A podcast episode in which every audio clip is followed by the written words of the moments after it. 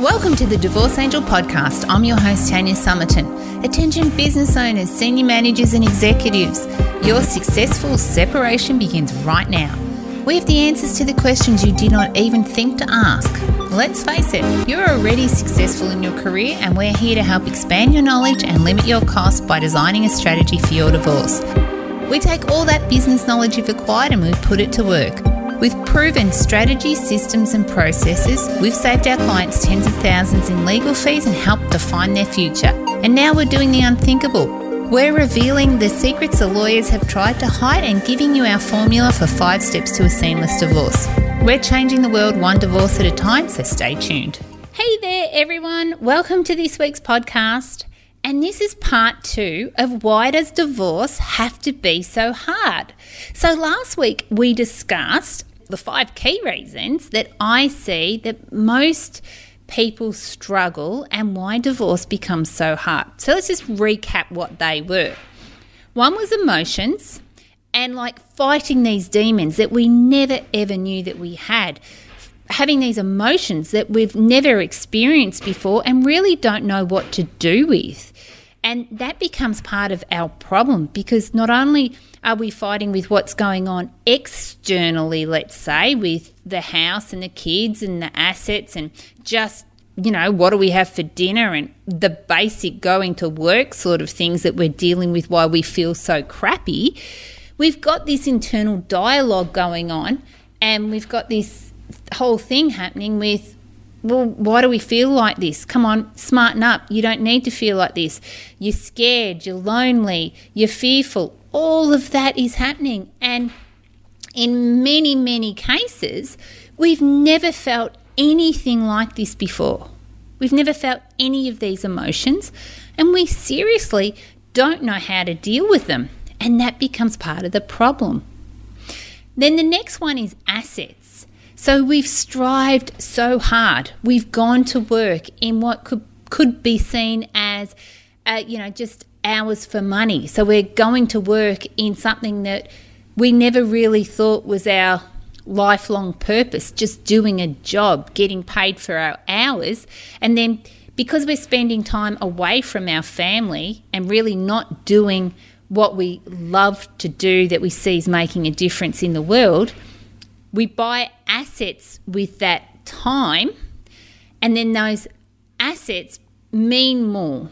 So not only are we emotionally attached to them, but we've spent so many hours at a job we didn't love, doing something we really didn't care about, to buy something that becomes the reward for not doing what we see as our purpose in life. Hopefully that makes sense. But something I see very regularly people that seriously do not love their jobs or do not like what they're doing, and then the ramifications of that, they bring a lot of that home. That unnecessary, you know, I don't love what I'm doing, and they're fighting them, you know, internally themselves. They're fighting with, I'm spending time away from my family doing something I don't really want to do, paying for an asset that you know, I've worked really hard to purchase. And it could be, you know, investment property, shares. Um, you could be, you know, every month when you pay that those dollars against that car that you've always wanted or dreamed of, it means so much. So you want to fight for it. Then the next thing is cost. And the cost of just in your mind going, oh my God, I can't believe how much it's going to cost just to get this done. You know, why can't it just be simple? And because the lawyers and everyone else make it so confusing, and the whole divorce system is confusing, and let's be honest, there's no manual or, or anything like that other than what I offer. You've just got to follow the process, and before you know it, you've spent 20, 30, 40, 150k, who knows? But all of these things so far are why divorce is so hard. And then the next one we spoke about last week was communication because we struggle to communicate with someone that we already have all these inner conflicts going on with. We're having these battles. It becomes a bit like a war. So it's hard to communicate when you feel like that. And then the last one is identity. If you're fighting to maintain your identity and you're still struggling with with what your future might look like, the loss of that identity is just one more thing that people in some cases struggle to bear. So, if they're the five emotions, assets, cost, communication, and identity what do we do about trying to simplify this? How do we try and make it a little bit easier if we possibly can? So, if we look at the first one, emotions, and if we're fighting these demons that we've never ever known were even around, what do we do? And I think the thing here is I use the words fighting, fighting these demons. Let me ask you, what if you just allowed them to happen? What if you just allowed them to come and visit you and you allowed yourself just to feel what it is that you had to feel in the moment? Because maybe there's a lesson in the emotions. Maybe it's your body actually waking up and all of a sudden, you've been numb for so long that the emotions that you're feeling are what allow you to know that you are actually alive, that you've got something to actually fight for. And many people don't look at it that way. And I think it was about podcast 78 or 79. I did a podcast on You Are Where Your Attention Is, or um, you are, I think it was called, um, You're a, a Reflection of Where You Are Right Now. And in that podcast, I talked about, you know, mastering your frequency and your vibration and your sound. And I talked about the fact that if your emotions are, you know, if you're always concentrating on the negative emotions, what happens is because of the law of attraction, you just bring more of that back to you. So when I say why not just allow? I mean, just sit with the emotions, understand what they are and why you're feeling them, and then work through them. And sometimes there's a positive to why you're feeling that way. So, are you lonely because it's your body telling you that you need to actually be searching for more? And is, is that what you're actually feeling? Is it that, you know, you might be scared, but that's scared. How do you turn that to excitement? How do you make it, wow, this could be, even though I'm scared, I'm going to do it anyway? Like I've talked before about me and the shark diving. And this is not about me by any means, but I'm just using I'm just using my own personal experience because that's how we learn through other people's experiences. So, you know, I was petrified, but I did it anyway. And it was one of the greatest things I've ever done in my life because I just did it. So I went from being fearful and scared into, wow, it's one of the greatest memories that I have. And that's what I want you to think about when you're looking at your emotions. Is it just a shake up? Is it just wake up? I want you to know that I'm in here. I want you to know that I'm still alive. I want you to know that rather than walking around as a zombie like you may have been doing because you haven't really realized the value of your life, gets you to wake up. You know, I'm not saying that. Some people are clinically depressed. Some people, and I, this was my mum, and I know it's also been a few of my clients that certainly have had to go and have some help with some um, some medicine only simply because they'd never felt it before and had to deal with it. It doesn't need to be a long term thing, but you sometimes you need to go to the doctor and you need to get the help. But for me as well, I know counselling because I kept saying to my GP, no, I'm fine. This was my choice. I don't need to go and see anyone. And she said, No, you're going to go and speak to a counsellor. Like I'd been going to see her for 20 years, so she knew me very well. And I was amazed at when I went to the counsellor, the the things that I didn't even know I had issues with. Like my own parents' divorce. Like I had no idea that, that I hadn't dealt with that sort of stuff. So it was amazing for me what came to light just in those therapy sessions and just around what I was fighting for. Like the things that I didn't realize I had caused in the relationship. It was a real light bulb moment. So I recommend that for everyone. Okay, then the next one is assets. Now, it's easy for me to say this, uh, it's harder for people to actually understand it. But I often talk to my clients about look, it's simply just a case of mathematics. It's assets versus liabilities, and it's working out what is best for you to keep and why. And when it comes to those assets and liabilities, sometimes we need to really think long and hard about the future purpose of an asset that we're going to keep. People don't think of it like that. Sometimes they just think, no, I've got this house, I can't deal with anything else, I just want to stay. They don't realise the long term ramifications of what they're saying. And even when it comes to decisions around in the current market as well, we've got the market is in, in a decline. The property market in certain areas is in a decline. And, you know, some some micro areas at the moment have seen declines up to 8 or 9% already. And if you're selling an asset right now, you sit there and you could be contemplating, and I hear this many, many times I'm going to hold on to it till the market improves. And my question often is well, how do you know the market's going to improve? And are you prepared to wait the amount of time that it takes? Because sometimes we just have to cut our losses and get out. And sometimes we, by doing that, we're allowed we're allowing ourselves to move on with our life. And maybe that's the greatest gift that sometimes you can give yourself. But when you've worked really hard for an asset, that conversation and realization can be quite difficult for many, many people. Then the next one is cost. So, how do you simplify your cost? And part of that is actually actioning all of these five key areas that we've spoken about so emotions, asset costs, communication, identity. But if you can manage the other four, in many cases, you can keep the costs quite low. And communication is one of the greatest ways, but combined with communication is emotions and managing your emotions.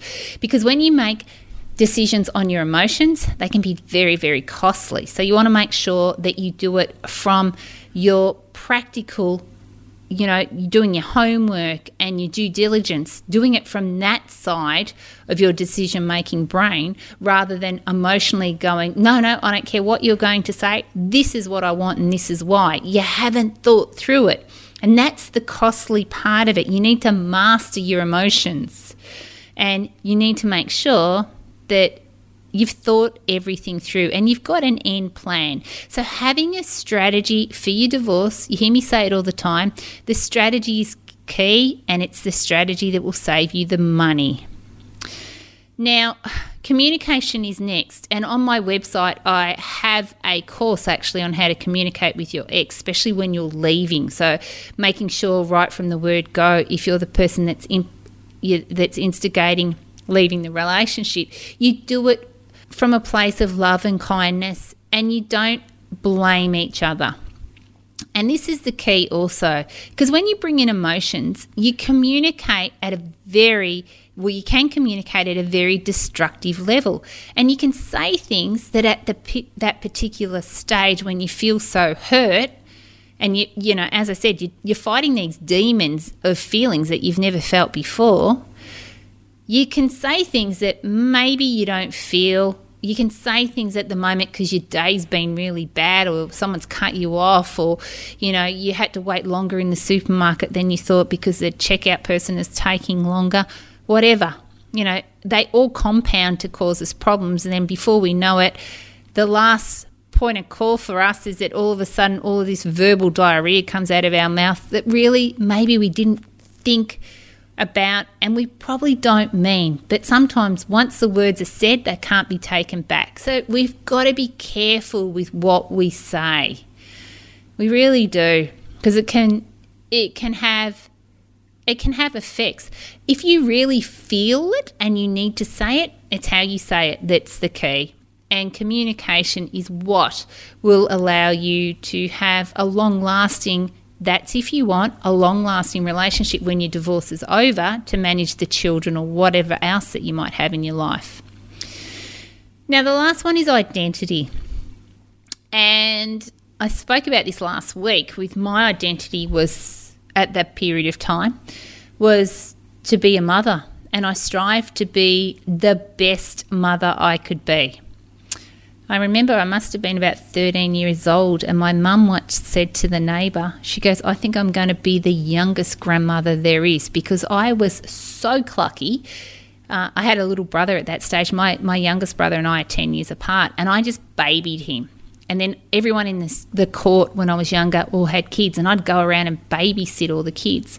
I was just so clucky. I was just nurtured, you know, that I just loved to nurture and care for people. And that was my identity. What I had to do in my new life was still use those identities or the key things that were important to me and I'm going to give you a trick on how to learn or to realize what it is for you. And this was a tool I learnt many, many years ago, and it was go around and ask 10 people that you know family members, your kids, your best friends, could even be someone at work and ask them to tell you what they like the most about you. It's pretty hard to do. But what happens is you start to see common thread. You start to see people saying the same things over and over again. And when I did this little exercise when I was working at the airport, people would say to me, Oh, you're so free with your time. You go over and above. If anyone's ever got a personal situation, they tell you. Like, I would have the CEO um, other managing directors, they would tell me things, personal things that they wouldn't tell anyone else. I've always had that gift that people would trust me, that they would tell me things. And so, if you think about it today, in what I do for a job, people are telling me their most private secrets and how they feel. And I'm blessed that they trust me with that, that information. So, I when I think about it, I've been doing that for a long time. That was just part of my identity. And I've used some of those things that the people told me about to then go, okay, well, how do I now use that to continue to have the same part of my identity that's important, but to use it to build the rest of my life? And that's what I've done. So I, I highly recommend that for you. If you're really struggling and feeling lost and worried about what your identity is, just do that. Go around to 10 people, if not 10, even five, but ask them, tell me something or tell me the key things you see in my personality that are so special about me. And that's where you start to really find the gold because sometimes we just can't see it in ourselves. So let's just, you know, recap. So we've got emotions. So we want to try and if we can to make divorce simpler, we want to manage our emotions and we want to just allow them to be. We want to notice them. We want to understand what they're telling us and we want to be able to master them so we can use them for good, not bad. Because so many people either try and suppress them rather than asking themselves, what is it that this is telling me? What do I need to know? Then the next one is assets and making sure that you have a clear understanding of what your assets are and have a strategy around why you should keep something or why you should sell it. The costs making sure that if you can manage all of these other four, that you can keep the costs low and having a really good team. Even, you know, give me a call. Happy to help. This is my area of expertise. The next one, communication, managing what you say and understanding that words have consequences. Then identity. As I said, go and use my little tip, go and ask 10 people to tell you what you uh, what what you're so good at and see how you can use those things to build a career or a future around because they're the that's the framework those those key things that you're good at They're embedded in your identity, and that's what makes you the person you are. How do you build on them to really have a strong future? Okay, my darlings, that's it for this week. I hope that this has made sense and helped you out as it has with many others. And I'm sure you know I'm here for you if you need anything. Just book a call, send me an email, and I'm happy to help. Bye for now. Thanks for listening to the Divorce Angel podcast. Go behind the scenes of my business to learn the secrets no one else will share. Deep dive into the Divorce Angel process and listen to our most popular episodes over at tanyasomerton.com. If you love this episode of the podcast, do me a favour and head over to iTunes and subscribe and leave a review so we can reach more people and change more lives. That's all for now, and I'll catch up with you next week.